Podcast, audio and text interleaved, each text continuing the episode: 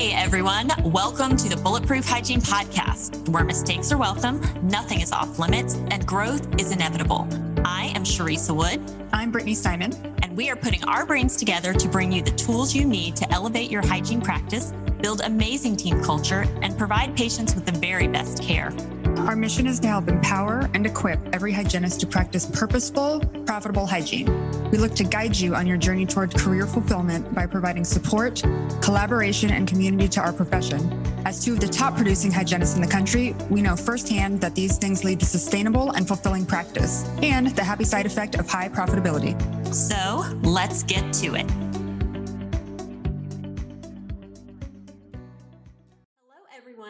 Welcome back to another week of Bulletproof Hygiene. I am really excited to be joined today by Dr. Mark Cannon. He is an incredible pediatric dentist, lecturer, instructor, and researcher. He received his doctorate of dental surgery from the University of Nebraska and then attended Northwestern University for his master's of pediatric dentistry. After his residency, Dr. Cannon was asked to stay on as a faculty member of Northwestern University Dental School. He has kept up his teaching and is now a professor of the Feinberg School of Medicine, Department of Otolaryngology. Um, he's in the Division of Dentistry and is the research coordinator for the pediatric dental program at the Ann and Robert Lurie Children's Hospital of Chicago. Dr. Cannon has been very involved in research for many years, developing many new products and techniques for dentistry and and obtaining patient or patents. His passion for education extends well beyond the university walls as he has presented at countless pediatric and dental organizations and conferences around the world. Dr. Cannon has been involved in microbiome and hologenome research, especially with the use of polyols to produce positive biofilm changes.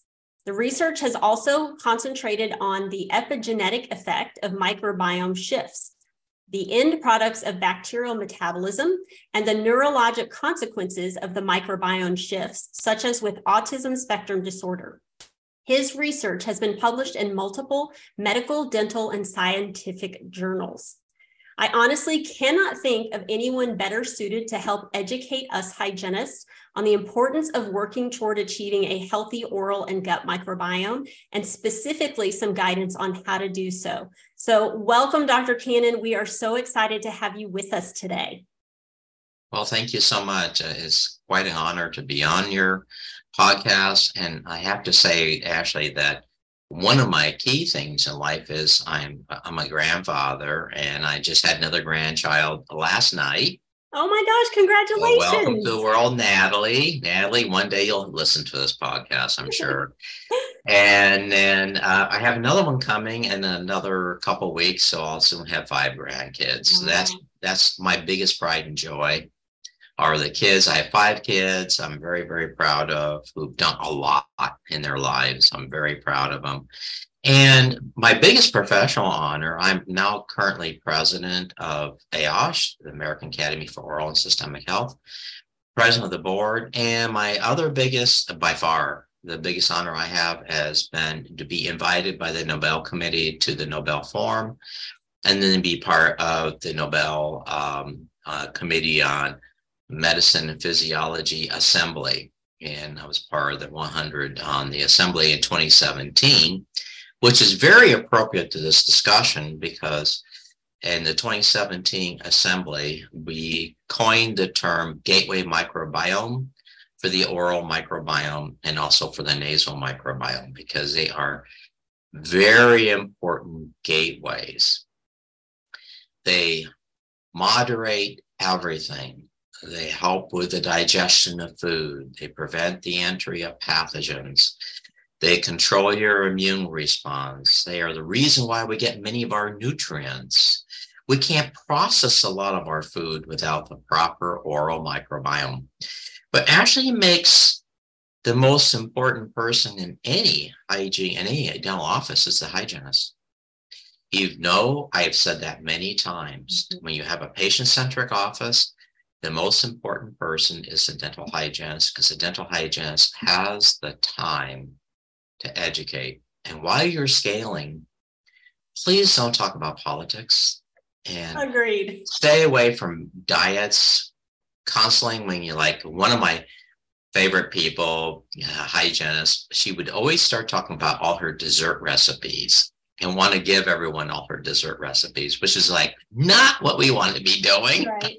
Right. We want to be telling people about what they can do to make themselves healthier. Because you know this, and I know this, we have a crisis in this country. We do. Our average lifespan went down again in the United States. And Dr. Califf, when asked about this, and he's the head of the FDA, said the reason is misinformation on the internet. You should read his interview on that. Interesting. Had yeah, nothing to do with diet, lack of exercise, the fact that our nutrition is so bad because our food quality is so bad, as you just heard. 60% of adults eat processed foods, 70%, well, actually, 60% of their diet is processed. And with children, 70% of their food is processed. This destroys the quality of the food and encourages the growth of the pathogens with all the added sugars. Didn't mention that. Didn't mention fentanyl with a 1300% increase of deaths. Didn't mention crime and the increase in deaths from crime and suicides going up to record levels. It was the internet. Darn that internet. Don't you wish we could just do without it? Come on, everyone. What's it good for anyway? So, yeah, understand you have to know me. I'm very, very sarcastic about it. Yes. And that's one thing I love about you. You know so much and you deliver it in such a fun way. So I love that. Well, I have to be sarcastic because they, uh, they ignore the real problems, don't they? They ignore the root cause. And the root cause to all of our problems is dysbiosis. Yes. We go to a lot of schools to teach. I just lectured at uh, a university and to the faculty uh, last weekend, last Friday. And I always lecture to them what is the root cause of oral disease? And there's one word dysbiosis. It's a dysbiosis. We don't get cavities. We don't have cariogenic bacteria. Germ free animals don't get decay and they don't get periodontal disease, right? It's impossible. You have to have the bad bacteria to do that. But what creates the bad bacteria is the lack of the good guys. Right. Well, and And that, you know, I've been thinking and I've been talking to my patients lately because I think, and I, I think you'd probably agree with me that for a long time, dentistry has really been focused on the kill shot. And I use the example of, you know, mouthwash these days, these, these over-the-counter mouthwashes we're, we're seeing now in, in the literature is showing these, the, the research is showing that really they're, they're kind of weapons of mass microbial destruction because they operate in a very undiscriminating manner and they're decimating both the harmful and the beneficial bacteria alike. And you know, we've gotten really focused on eliminating the bad bugs, whether it's strep mutans to address decay or PG or AA, you know, or the rest of the red complex to arrest perio or Candida albicans to eliminate thrush.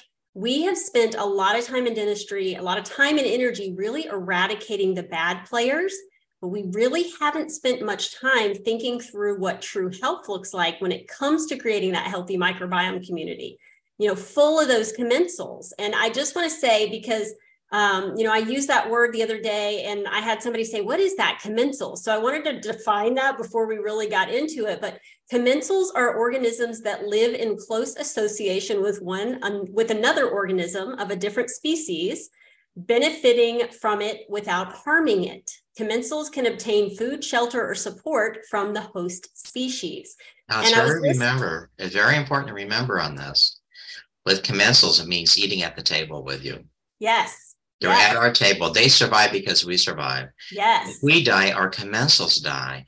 They actually have a vested interest in us. And the example you've heard me use a thousand times is we're a cruise ship. We are a cruise ship, and on our cruise ship, we have eating all these passengers who are commensals. They're just there having fun. They're partying, they're dancing, they're swimming in us, they're using us as a water slide, they're having so much fun.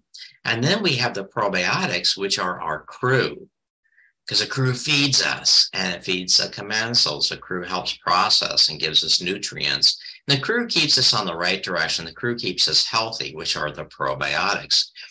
And once in a while, we get a pirate.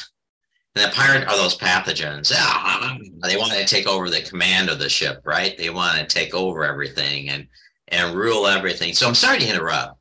No, you're good. But I think that, that that's the example I absolutely love. Another yes. example I always tell people is that a probiotic is the right bacteria in the right place at the right time. Yeah, and I a love it. pathogen is the wrong bacteria in the wrong place at the wrong time. Because you can take a probiotic bacteria and inject it in the brain and give encephalitis. It's not supposed to be there. So always remember when you read the literature, you'll have people mistake probiotics for pathogens, commensals for pathogens. Because if you put a good bug in the wrong place at the wrong time, you can have a bad result. Please never forget that reading the literature. That has caused more issues. Uh, again, I'm sorry. No, you're you're great. I was going to say I recently was listening to a different podcast, and uh, the guest was Dr. David Perlmutter, and he's a neurologist, brain health specialist. Um, he's written several books about brain health and the influence of the gut microbiome. And I thought this was so interesting. He was saying that 99% of genetic material in our bodies is bacterial. We are far more numerically involved with our bacterial genetic material than we are with our own human DNA. And that our gut bacteria can influence the expression of our own DNA to whether we experience health versus disease. And so I know I've always said this before that I feel like it is, we are very alienistic when we really think about it. Um, but the uh, the reality is that is our reality is we are just teeming with these different microbes, um, and it's something that's really important to understand.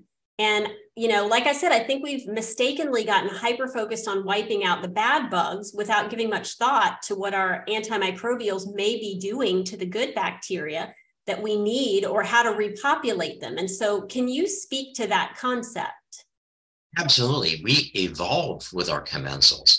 As we evolved over millions of years with many of these good bacteria, our bodies gave up a lot of the functions that we normally would have to those bacteria.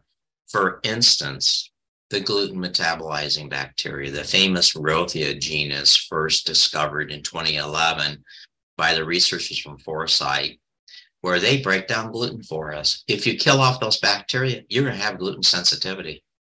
And there's been a lot of wonderful publications on that. The famous Caminero publication in the in the British Journal of Nutrition, first looking at first degree relatives. The guy who could eat pizza and drink beer, but his sister could not because she's missing the bacteria that break down your gluten for you. And you probably have read some of the research we did on that. We found, we researched and found that a lot of our over the counter products were killing the Rothia. And I have to tell you, some of the manufacturers were there at our presentations taking a lot of notes because they know they're creating issues with gluten sensitivity, which increases a lot of immune reactions to the 16, 17, and 33 MER peptides. Really a crazy a bunch of things. But we have to remember there's uh, some very important studies that just come out, like within the last few months, one showing that kids in the United States being born today, the infants, are missing about 20% of their microbiome. Now, they're missing about 20% of this very important microbiome that the kids in Africa still have, Hadza tribes are looking at in this case, because those bacteria have been killed off in the mothers, so they're not being passed on to the child. But if you look at the Burkina Faso study published in Proceeding National Academy of Sciences, if you look at that study, it's way more than 20%.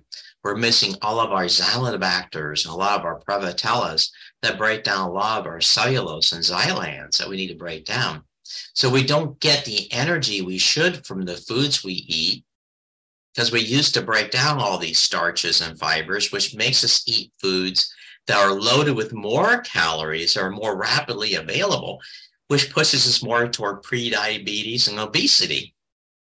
So by changing our microbiome, we've created a health issue where one out of three adults are now pre-diabetic in the United States. What are we thinking of? Because we can absolutely change this. Sadly, it's going to be a little bit difficult because a lot of those good bacteria being destroyed, like the bifidobacterium infantis and so on, that not showing up in the child anymore.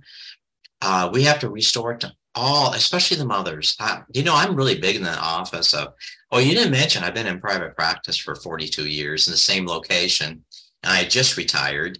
Congratulations. Uh, I have seen, you know, 100, I, I, would say if I saw 100,000 children, at least that would have to at least be true, considering I would have often 18,000 kids in the practice at one time. And we always worked, especially the last few years. Uh, someone would come in, she'd have her three year old be working with a three year old. I noticed, oh, you're, you're expecting. Oh, congratulations. By the way, here's a probiotic to take for prenatal care. We give them samples. Here's some xylitol to use. Here's some xylitol gum. We give them samples, get them started, give them little brochures, and work very strongly to establish the normal microbiome in the mother. I have to tell you, it takes what? A minute? you can afford a minute in your day right. per patient to do that. If I can do that in a very busy pediatric practice, then anyone can do it. But going back to those bacteria, there are so many beneficial bacteria we cannot kill. We have to be very careful. The OTC mouth rinses you were talking about, when they first came out, they often bragged about how many strep they would kill. They would brag about killing strep salivarius. Oh my God, no, even back then, we knew strep salivarius is a very important probiotic. Strep salivarius is so very important. It produces, the bacteria produces salivaricins. That kills strep throat. It kills strep pyogenes. It prevents ear infections and strep throat, and later on, psoriatic arthritis. Like I have bad psoriatic arthritis. I wish my strep salivarius hadn't been killed when I was a child. So, my dear God people, watch the OTCs. And what else? What does the American Heart Association say? Don't use them. The American Heart Association, because they kill the Neisseria genus. Neisseria mucosa is a very important bacteria that reduces nitrates to nitrites that later become nitric oxide. How important is nitric oxide? Crucial. Blood is crucial, right? Yes. It's crucial. When the Nobel Prize was given on, on nitric oxide in 1998, uh, two of the recipients, by the way, and not Louis Ignarro, but Robert uh, Furchtgott and Ferid Murad, uh, both Murad and Furchtgott were actually associated with Northwestern University Medical School. And in fact, Furchtgott uh, taught there for 10 years in cell biology. Um, and they actually won an award first at Northwestern in 1997 before they got the Nobel Prize in 1998. But the work on strep salivarius was done by Dr. Stan Shulman at Children's Hospital, my institution, back like 20 some odd years ago and was he's fully aware of all the research and everything. And so we always recommended the strep salivarius probiotics to help people have a much healthier life, strep throat, ear infections, and it reduces strep mutans and it reduces the periodontal pathogens. And the Neisseria, without nitric oxide, what are the side effects? Memory loss, cardiac events, high blood pressure. Blood pressure, insulin resistance. Yeah. Yeah. And, oh, yes, absolutely. Insulin resistance and pre-diabetes. A very famous study, the SOUL study, out San Juan, which was a longitudinal study um, on overweight individuals, and the San Juan overweight adult longitudinal study called the SOALS. And they followed these individuals for years, and they found that people that use these OTC mouthwashes or going into pre-diabetes, insulin resistance, and gaining weight because they're killing their nitrate reducing bacteria. And by the way, that increases your chance of periodontal disease increase LDLs, increase LDLs. Oh my God, no, more cardiac events, and last thing, but not least, erectile dysfunction. Right. Yeah, it's it's crazy. Um, you know, I feel like there's so much coming to light and I know this is this has been the light for you for a long time because of your your life's work. Um, but for a lot of the, the dental population, I feel like this is kind of a, a, new light coming here about the relationship between the gut microbiome and the oral microbiome. Can you help us understand this relationship and why we've got to consider gut health when we are trying to achieve oral health? And be, just before we jump into that, the one yeah. thing I wanted to mention on those Neisseria again is just very recently published, last few months, was another great study following pregnancy. As you know, one of the things I'm always talking about is health during pregnancy. And you can actually predict pregnancy outcomes by looking at the level of the Neisseria bacteria in the mouth and the levels of nitric oxide. If you're very low, you tend to have babies with low birth rate. There tends to be premature birth. Um, you're more inclined to have gestational uh, diabetes and actually more inclined to have preeclampsia.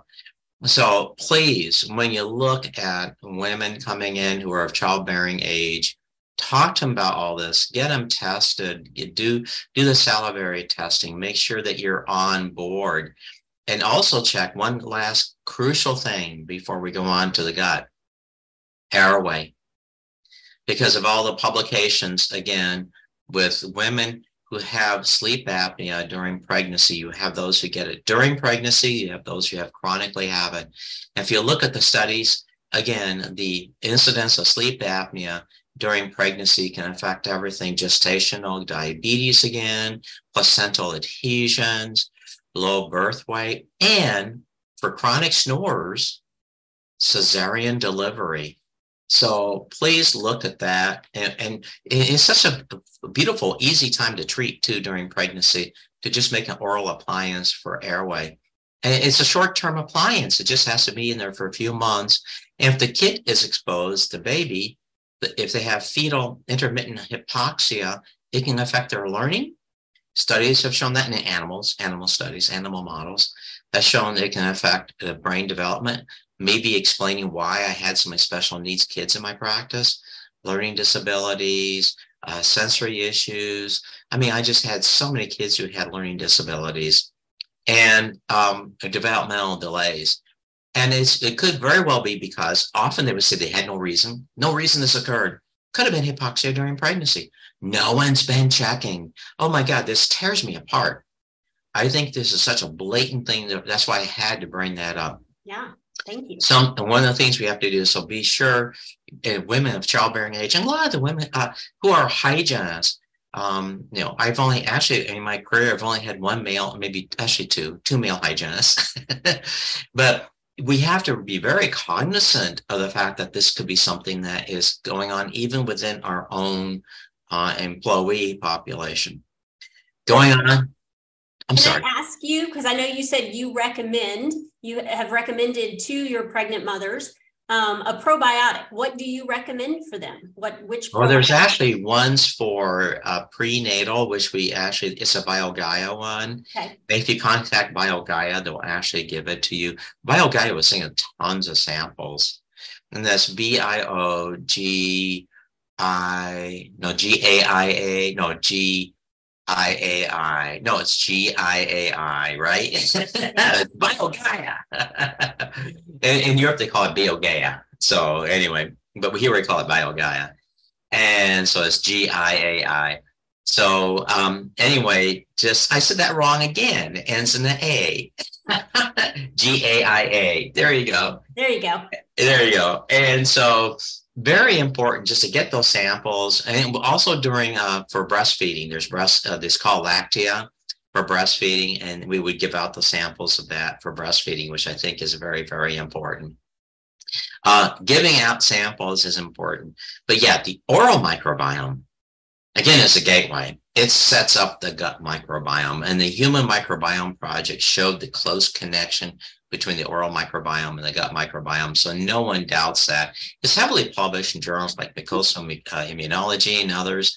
That when you look at, in fact, in the gastroenterology ones, if you look at the oral microbiome and then look at the incidence of, let's say, Crohn's disease or IBD, you can often diagnose Crohn's by looking in the mouth and looking for the key thing I always mention cobblestone gingiva.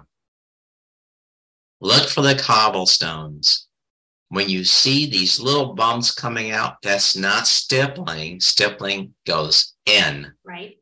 The bumps coming out is cobblestoning, and that is Porphyromonas gingivalis, already well established within the tissue. And once it goes intracellular, it does that. And again, these are IBPs. Now, these IBPs, they do get into the gut, they do the same thing. A good example is Porphyromonas gingivalis, PG. You know, the Porphyromonas gingivalis, FimA type 2, type 4, they have these FEM attachments that allow them to attach to the cell and penetrate into the cell. Once it is inside the epithelial cell or the endothelial cell, it lives there, forms these little phagolysosomes, populates like a parasite within the cell, they affect the cell epigenetically. They break down the tight junctions. They order the tight junctions to open. And at that time, then all of a sudden you have a flood of other bacteria, including a lot of commensals will come in. And the body says, You're not supposed to be there. And next thing you know, you have autoimmune disease, right? And this gives you systemic disease everywhere throughout the body.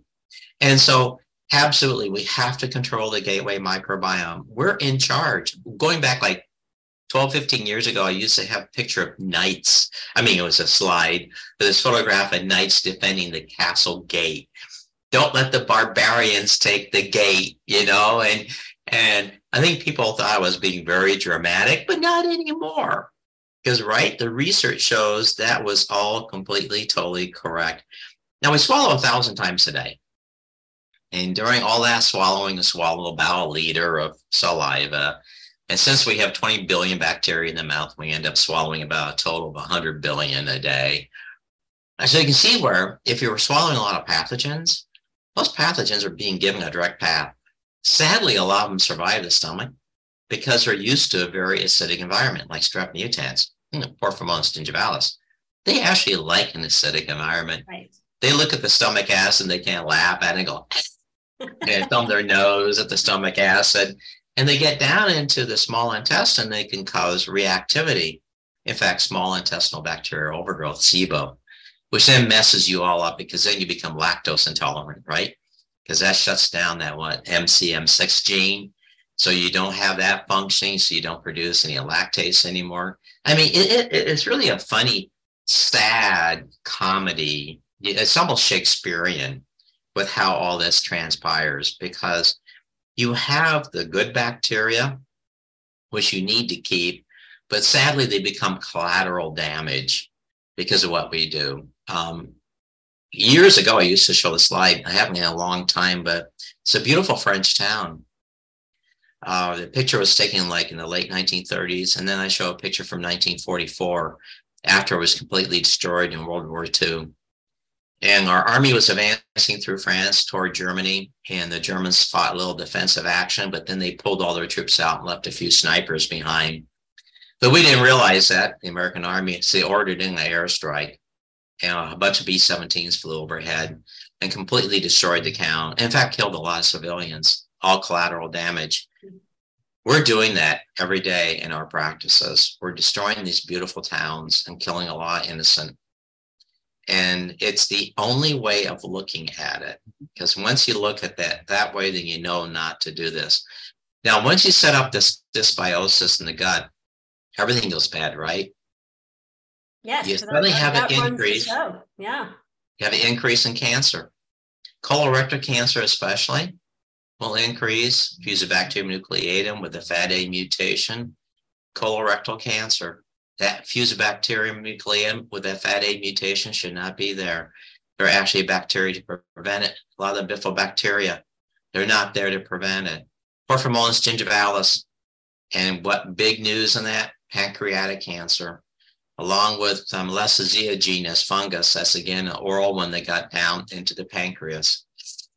Bad news. Candida albicans associated with multiple other cancers. Uh, Candida albicans actually produces acetaldehyde at a level that's oncogenic and produces cancers. So, you know, everything's changed since, what was it, March 2020? I think it was March, or maybe it was May 2020, published in Science, Deborah Nejman study with over 50 other researchers showing that what drives cancer are often bacteria. That changed everything, that all cancers have specific microbiomes. Now, since then, there's been a ton of articles out there, but you know how long that took for that to make an effect? You're not going to believe this. 100 years. The first study came out with microbiologists saying, hey, every cancer we look at has specific microbiomes. It came out in 1920. The medicine said they were all wrong because cancers were, as they taught in medical school, sterile. Just like babies were sterile, you know, urine was sterile, all that stuff was sterile. We now know that that's not true at all. Right, right. So they finally had to accept the fact that those tumors are loaded with bacteria, but again, most of those bacteria are intracellular, so they don't culture well. Forget culturing culturing means nothing for a lot of these IBPs. They live inside the cell. So they cause all sorts of effects, autoimmune diseases that have been associated with Parkinson's disease, so many things. And of course, autism, which we've talked about before, has been autism. So we have to go back to all that great research, like stuff done by Kjersti Aagaard from Baylor's fetal maternal research, where she went to Malawi and looked over 8,000 women who were pregnant, put half of them on xylitol gum, the other half did not get the gum, followed the pregnancies, followed them for periodontal disease, followed them for pregnancy outcomes. And of course, there was a big change in the population, much less periodontal disease with the ones who are on the xylitol gum and the ones with the xylitol gums had uh, uh, fewer problems with low birth weight babies, fewer preterm babies, a trend toward fewer miscarriages, but the babies were healthier and ate better. Isn't it time that we start doing this stuff for public health in the United States? Absolutely.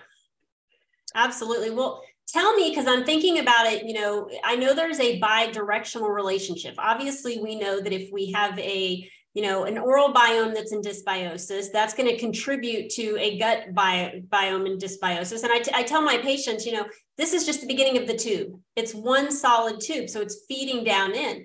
But from a bidirectional standpoint, if we have a leaky gut, if we have a gut in dysbiosis, that impacts our immune system and our ability to heal when we are treating oral infection.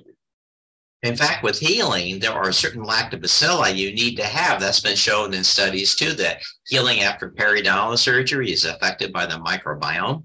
And if you're missing certain bacteria, you don't heal as well.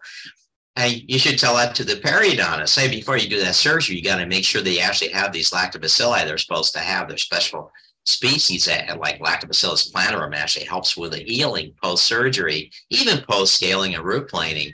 And so that's why you find other probiotics like Prolax, and they're available in Europe where they actually recommend after scaling root plane, you put the patient on it so they have better healing. Uh, it kind of sets me back a lot, you know, as a very patriotic American to see us so far behind these other countries because I do a lot of international travel. I go to the international probiotic meetings. I see what they're doing in Italy and Germany and what they're doing for diet in the nursing homes in Europe, how they're converting a lot of them to healthy diets to make the people healthier and how neurologically they get much better. And a lot of symptoms go away.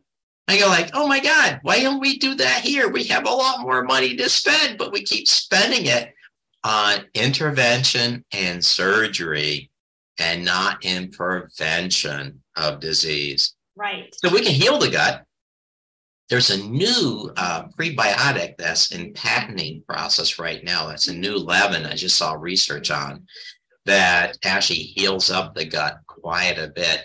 And of course, the, the new probiotic that's out, Amancia, or Akkermansia muciniphila, really does a great deal of healing the gut and reversing a lot of the issues with um, your insulin resistance and pre-diabetes. That's how it first got discovered was in the famous Amsterdam studies on it. Uh, I, I, think Amancia people should give me a, commission and all the times I talk about their products. There's only one company with it right now. But there's a lot of other probiotics out there. I mean, like Lactobacilli reuteri, a very famous one, and that's from BioGaia. Mm-hmm. And of course, for oral probiotics, we have the Probiora Pro ones too, with the three strep, the strep rattus, strep oralis, and strep uberis. But strep oralis and strep uberis were killed by a lot of the OTCs. Right. So the the research you were talking about on this, which I think is really fascinating, is they've done a lot of research on antiseptic mouthwashes, and besides the fact they increase your blood pressure and all these other issues, is the fact that they will actually uh, only have a benefit for a very short period of time. That the pathogens start to regrow, and after three weeks, and many people, they're growing better than ever because you've actually killed off all their commensal competition and all the probiotics. Yes. So that's why we highly recommend that people stay away from those. And orally, you cannot do better than like a lot of the xylitol gums. I mean, the famous uh, Soderling meta-analysis that came out last year, she had several actually she published. But 13 out of 14 studies, uh, xylitol gum greatly decreased the amount of plaque and in five out of seven of the clinical trials for periodontal disease, it was very beneficial. You have to realize some of the studies were only for two weeks. That's not a very long period of time. And you really want to do a two month or six month studies, but there really aren't any people out there willing to finance that. Uh, the Malawi one was for the whole length of the pregnancy. That's why the results were really pretty dramatic on that. So I I think that is really important. And nitrate itself in foods is a is a prebiotic. So foods hide in nitrate, and of course, you can actually one day probably get a nitrate prebiotic you can just chew. Stay tuned.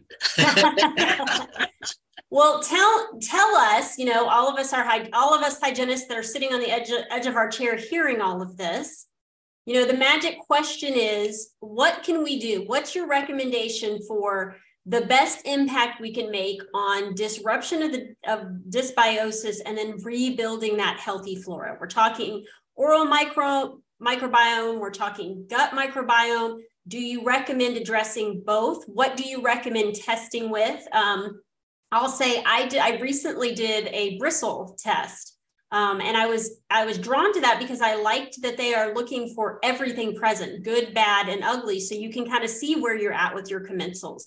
But what do you recommend for testing so we kind of really know what somebody's looking like and we know what they're lacking?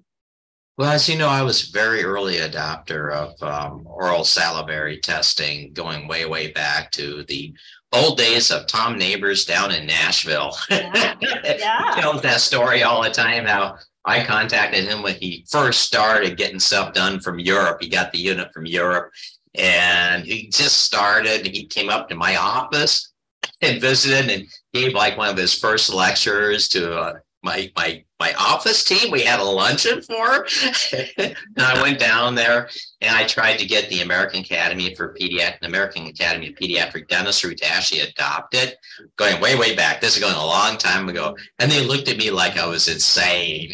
I said, I want to test one, three, five, seven, nine year olds so we can see what effect all of our treatment have. And and they look at me like, what are you talking about? What's this DNA PCR? and of course, now, you know, I'm still good friends with Tom Nabors and I'm a friend with Rob McClellan too, up in Minneapolis. So I, have known these guys for a long time. Of course, I've utilized their testing for sure. Yes. Uh, Bristle, I've looked at Bristle. Uh, I've done a lot of stuff with Viome. And with Viome, we do the full metatranscriptomics. And so we look at everything. Now, that's where that famous autism study of mine, where we looked at 30 kids with autism, 30 kids that were extremely healthy from the United States, and 30 kids from a blue zone in Colombia. Yes, I went down to Colombia. I flew into Medellin with my friends from SACE University, went out and collected from 30 healthy kids in a blue zone. And uh, we found a lot of stuff because we're doing the full medic, medic transcriptomics. So we're looking at all the fungus, we're looking at all the archaea, we're looking at all the bacteria, we're looking at all the viruses, and we had the functional numbers. So we can see their expression, and we can also see the uh, host response. Because in the saliva, we had all of the proteins the host was producing, because in your saliva, everything that's in the serum is in your saliva too as Robert Philibert said about cardio diagnostics, You get the white blood cells getting into the saliva, and harvest them from the saliva, and look for your 29 uh, cardiometabolic markers in those white blood cells. So it was pretty interesting because 60 days of a prebiotic xylitol with the mouth rinse, the lollipops, and the toothpaste changed over 600 strains oh, wow. in the mouth and had after 60 more days of a probiotic had a neurological effect. Nine of the kids greatly improved. Now, when we first were coming out with the results, we had immediately uh, confirmation studies from other institutions that were doing the same things. There was a long term open label probiotic study done on kids with autism where their guts improved and their autism scores improved. And of course, since then, we've had all the studies published in Journal of Medical Microbiology, Scientific American, and everything the famous work done at Arizona State University with the James Adams Group, where they're doing the fecal transplant on kids with autism, reversing a lot of the autism. Yeah, everyone knows it now. Published in Journal of Psychiatry, everyone knows that you can actually influence the microbiome and reverse a lot of these issues like autism. Do a lot of reversal, a lot of improvements and it's to me really sad that we can't get the picture transmitted out there to everybody, like to all the neurologists. I let them all know this how important it is. But the key thing which you find in the autism research, the same thing we found is prebiotics and probiotics, both work the best. And that's actually published in a number of journals now. So use a good prebiotic. We use a lot of xylitol products. And you can use xylitol and fluoride. That's one of the thing that kills me is everyone says, oh, you're anti-fluoride. I go, no, use xylitol and fluoride, especially on the older kids. I mean, you know, once they're a certain age, you're not worried about them swallowing the fluoride.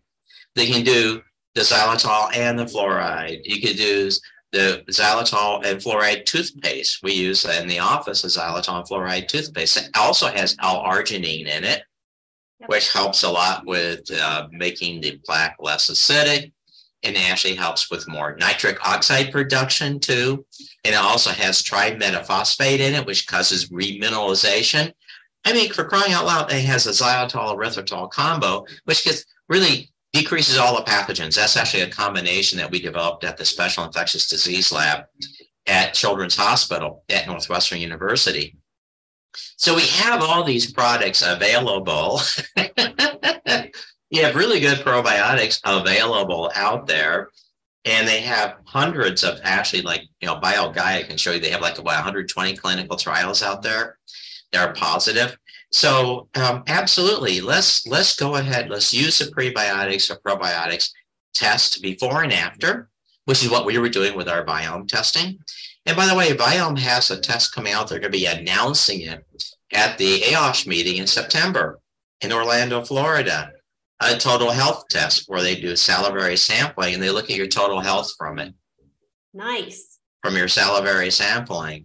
Yeah, that's using incredible. very. They do really. I, I like the bristle test. I was looking at the. Would you send me? Can you send me your results? Sure. I'm looking at the ones that they're publishing and they say, like, you got a lot of good bacteria, but it doesn't specifically, I couldn't see where he said what they were. Got it. Yeah, I want to see if they're looking at the Neisseria mucosa. They, you know, I want to see if they're looking at strep salivarius. I want to see if, which ones they're looking at. I want to see if they're looking at uh, Pediococcus acidilactici. I mean, there's a lot of really good probiotics out there that aren't even on the market yet, so you can't buy them. I want to see if they're looking at Aimansia because we did a whole genome deep sequencing of the nasal microbiome found over 2,500 really interesting strains that we were looking at, including A. mancii is in the nose. So, hey, that thing seals more than just leaky gut and leaky gums. It may seal leaky nares too. So all that is really very important for us.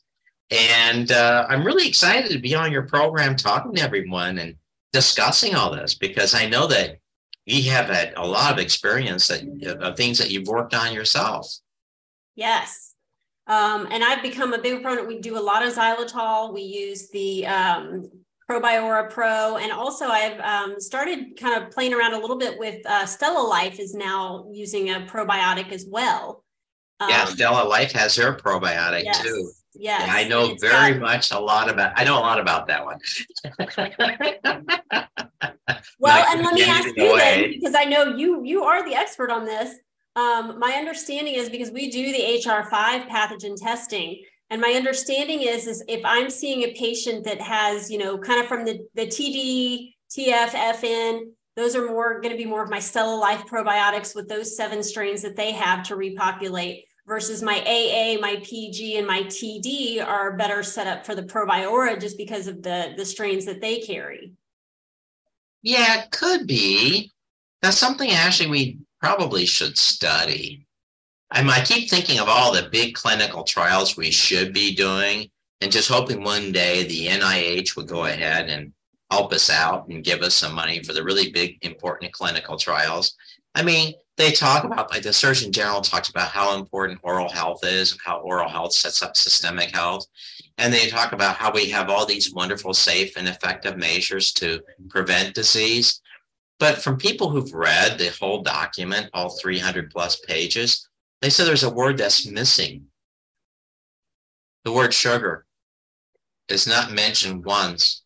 And yet we have, you know, you've seen the research on this. If you simply label added sugar on the front of something, it would cut down the amount of cardiovascular cases in the United States per year by 350,000. Adding added sugar to a label will cut down the number of diabetes cases by 600,000. Should we mention how much in decay and periodontal disease? If you put a tax on sugar of one penny per ounce, okay, one penny per ounce, you would end up for sure reducing the number of cancer cases by over 5,000 and cancer deaths by over 3,500 a year. I mean, you could use that money to help support healthcare. And maybe if I were in charge of things, I'd use that money to have good dental research that's unbiased, um, good, long, big, large clinical trials, randomized clinical trials, we could go ahead and do a lot of things that are important uh, for us in oral health care and systemic health care because as you know, um, also one of my big things we've been doing a lot of cancer research, and my cancer research lab is actually a very well known one, the Center for Developmental Therapeutics at Northwestern University. I'm a member of that. I'm a, member of the Robert H. Lurie Comprehensive Cancer Research Center. And we've shown that the prebiotic xylitol has been shown in many other studies, not just ours, but many previous to ours. Uh, xylitol inhibits a lot of cancer cell lines. It makes perfect sense because they showed a long time ago that cancer cells cannot utilize xylitol. Right, right. But the rest of our cells can. And I know you've heard me talk about this before. It's evolutionary. We can go back to the anthropological record and back at the marine isotope stage six, which was about 195,000 years ago. Massive climatic change changed all of Saharan and sub Saharan Africa, dried it up to be dry as a bone, a massive desert. Most of the rest of, of Africa dried up. Predators were attacking other predators. I mean, there just wasn't enough to go around. Uh, there wasn't enough to feed the herds. People, you know, Homo sapiens went down to just 10,000 breeding pairs. We almost disappeared as a species. We're so close to extinction. But some went to the caves on the ocean and survived. We had fire. We could live in the cave and keep the predators away. And we learned to swim very well. That's why babies have that dive reflex. and we lost a lot of hair. That's where we lost a lot of our hair because that furry hair we had slowed us up swimming. So we lost a lot of hair. And we got our body shape changed to swim better. And we went into the ocean a lot. That's why we love this. Why do you think we love the beaches today? We go to the beach, we feel like we're at home. It's unbelievable. You take a vacation, where do you go? Yep. Beach in Mexico. What do you think? beach is my happy place, that's for sure. It's our happy place, isn't it? Well, when we're there, we ate a lot of seafood. We'd go in the ocean and get a lot of clams and crustaceans and eat them which gave us a lot of special proteins and peptides that cause our brain to develop better. Thank God we did that because that is actually brain food. They actually have studies showing that increase in number of stem cell activity, changed the folding of the human brain, the cortex. But at the same time, we ate a lot of tubers that grew by the by those caves and still do today. Still do today at those caves. And those tubers were full of xylose and xylans, and that's why we developed all those xylobacters to break it down. And we could break it down into xylitol, which is the energy for our mitochondria. And human mitochondria and rats and mice, our mitochondria can utilize xylitol.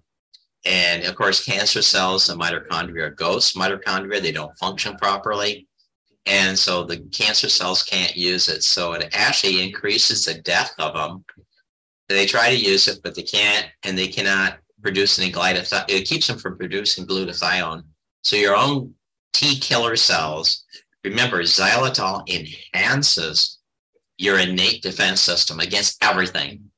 It prevents bacteria from attaching and penetrating into your cells. It prevents it from getting into your macrophages. They can't hijack your immune system. In fact, theories are now that they get inside macrophages and travel to other parts of the body within that macrophage, wow. within the blood. And that's how it gets around too. It hijacks those guys. But it also prevents a lot of viruses, like the common cold coronavirus. Xylitol in the nose helps prevent that from spreading around. So when people talk to you about like xylitol being an artificial sweetener, they don't know what they're talking about. There's six times more xylitol in a strawberry than vitamin C. it's it's loaded in blueberries. In fact, if you want to see a funny list, if you look at the list of what is called the heart healthy things like oatmeal and cauliflower cauliflower, oatmeal, blueberries are all super high in xylitol. but don't give it to your dogs because right. dogs and cats are carnivores. Yes. They're not omnivores. They didn't go into the caves with us. Okay. Rats went in the caves with us so early on that to this day, from our nasal microbiome studies, we share a bacteria with a sub-Saharan black African rat to this day. Hmm. wow.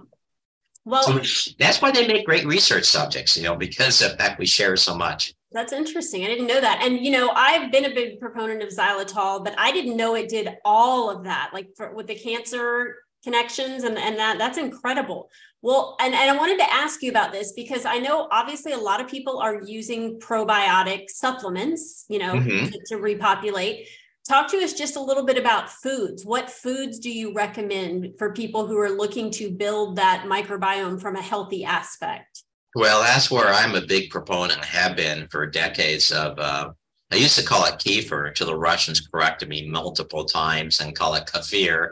But kafir, uh, kefir has been around for thousands of years, as you know, and, and of course, uh, Metchnikoff had done all of his famous research with uh, kefir out of Bulgaria and Albania, and it's just a very healthy thing because it's a prebiotic and a probiotic at the same time. The milk product in it is uh, the classic galacto-oligosaccharide and of course, you have in all these good vegetables like artichokes and asparagus and all that. You that you have your fructooligosaccharides, and of course, you know the xylitol itself, which is present in a lot of the fruits that you eat. And so all those are actually prebiotics. I also do take some probiotic supplements. I like everyone else, I like to switch them off because the studies have shown that to really get a probiotic established, you got to do it for at least 60 days. And we have shown that in our research too. That's why we use 60 days in all of our studies. So a two week study, a one week study, there was one study that didn't show much benefit. It was a five day study. Oh my dear God. And the kids were already sick. They're already sick. You put them on probiotic for five days and check them later and say, it didn't work. Are you kidding me? Of course not. Right. There's no way it could have worked. And you knew that when you set up the study. Let's be honest. Yeah. When those people set that study up, they set it up to fail intentionally because they were trying to get the big news blast, just like the study that was published out of Cleveland on erythritol. The one that said, you know, erythritol, artificial sweetener, is associated with cardiovascular events. And I want to just, that was so bad. First of all, erythritol is not artificial. It's not at all. I mean, it's it, it's produced in the body and it's produced heavily in your body by the liver in the pentose phosphate shunt pathway, right? The pentose phosphate pathway, the PPP, to get rid of glucose. So when you're a diabetic and you have way too much glucose and your cells are insulin resistant and your blood glucose levels keep going up, the liver tries to get rid of it. And there's several mechanisms. One is to form glycogen, to form a fat.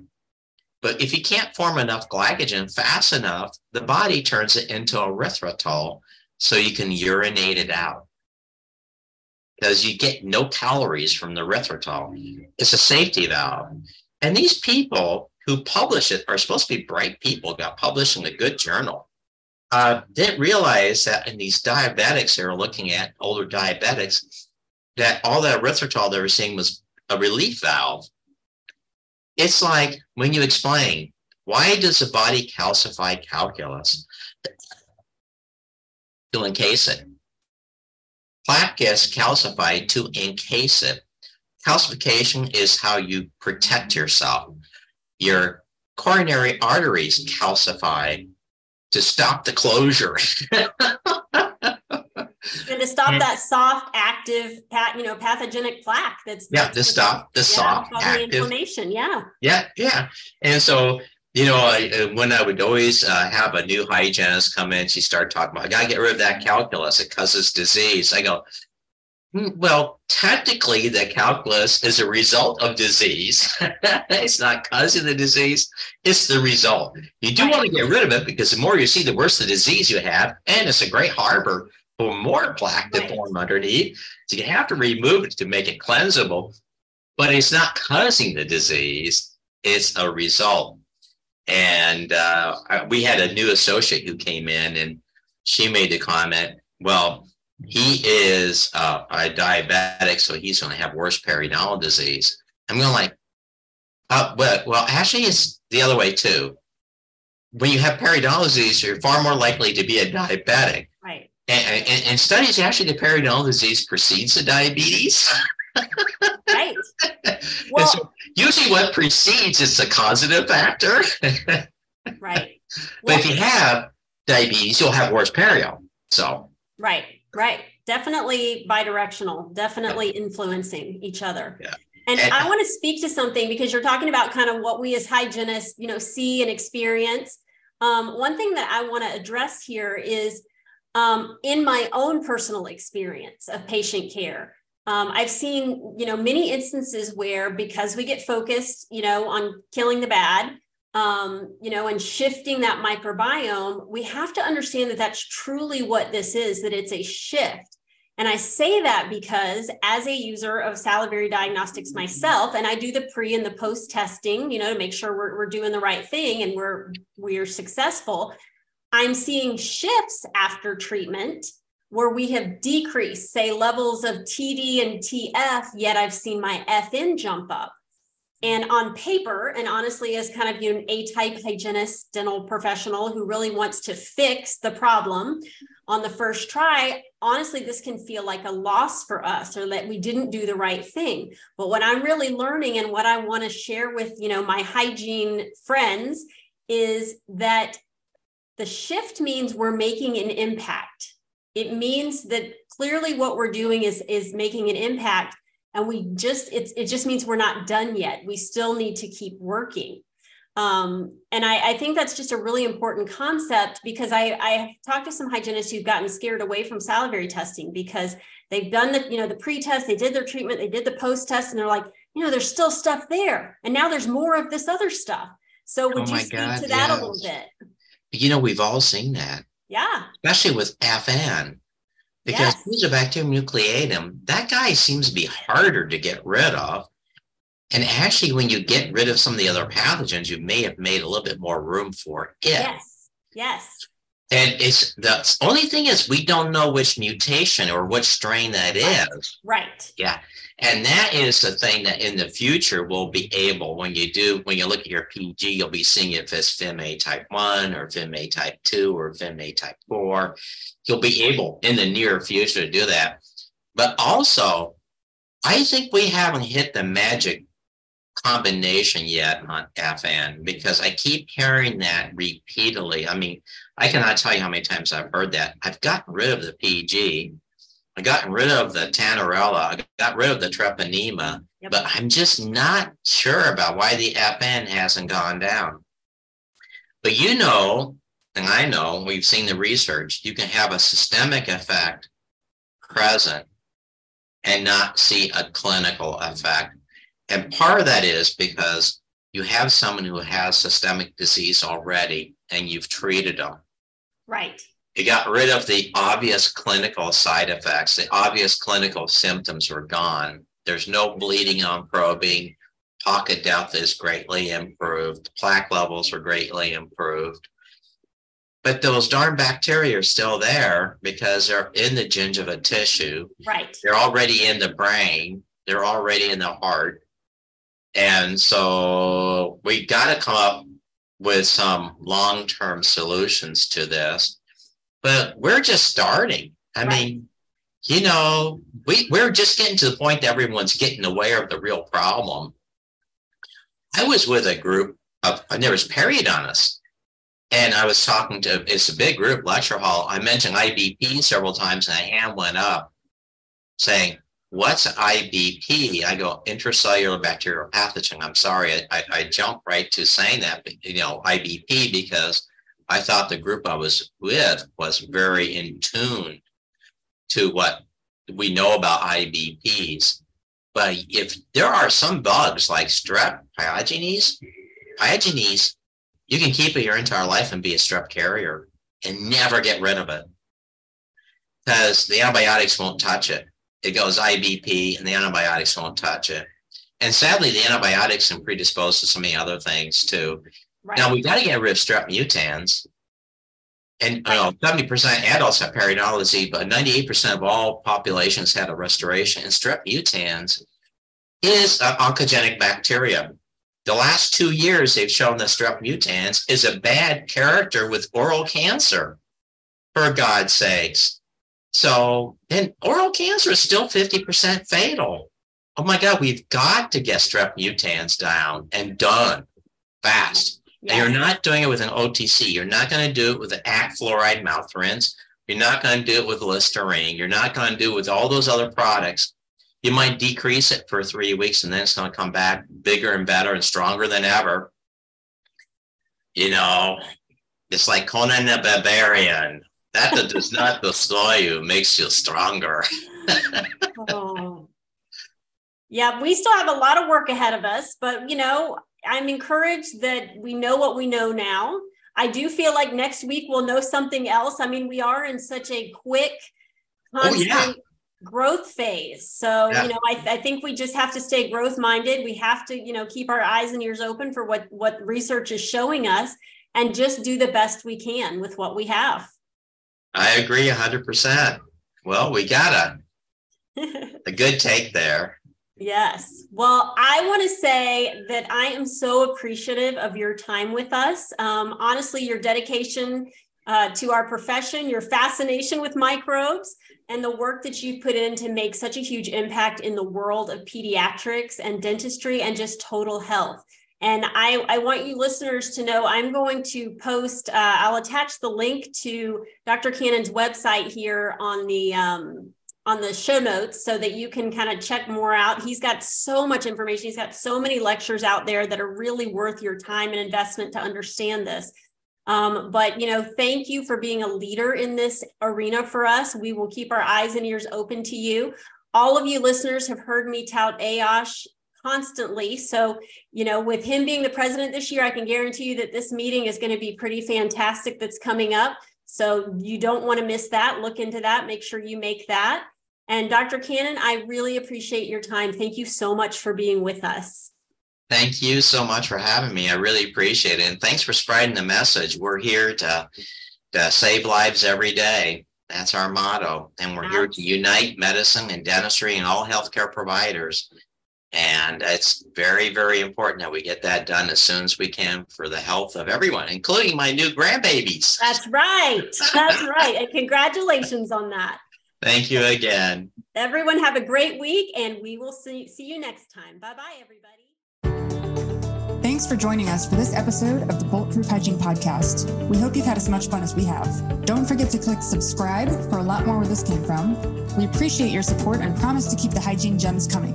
Keep track of upcoming Bulletproof Hygiene events by visiting bulletproofhygiene.com or download the Mighty Networks app and search Bulletproof Hygiene to stay connected. We want to hear from you.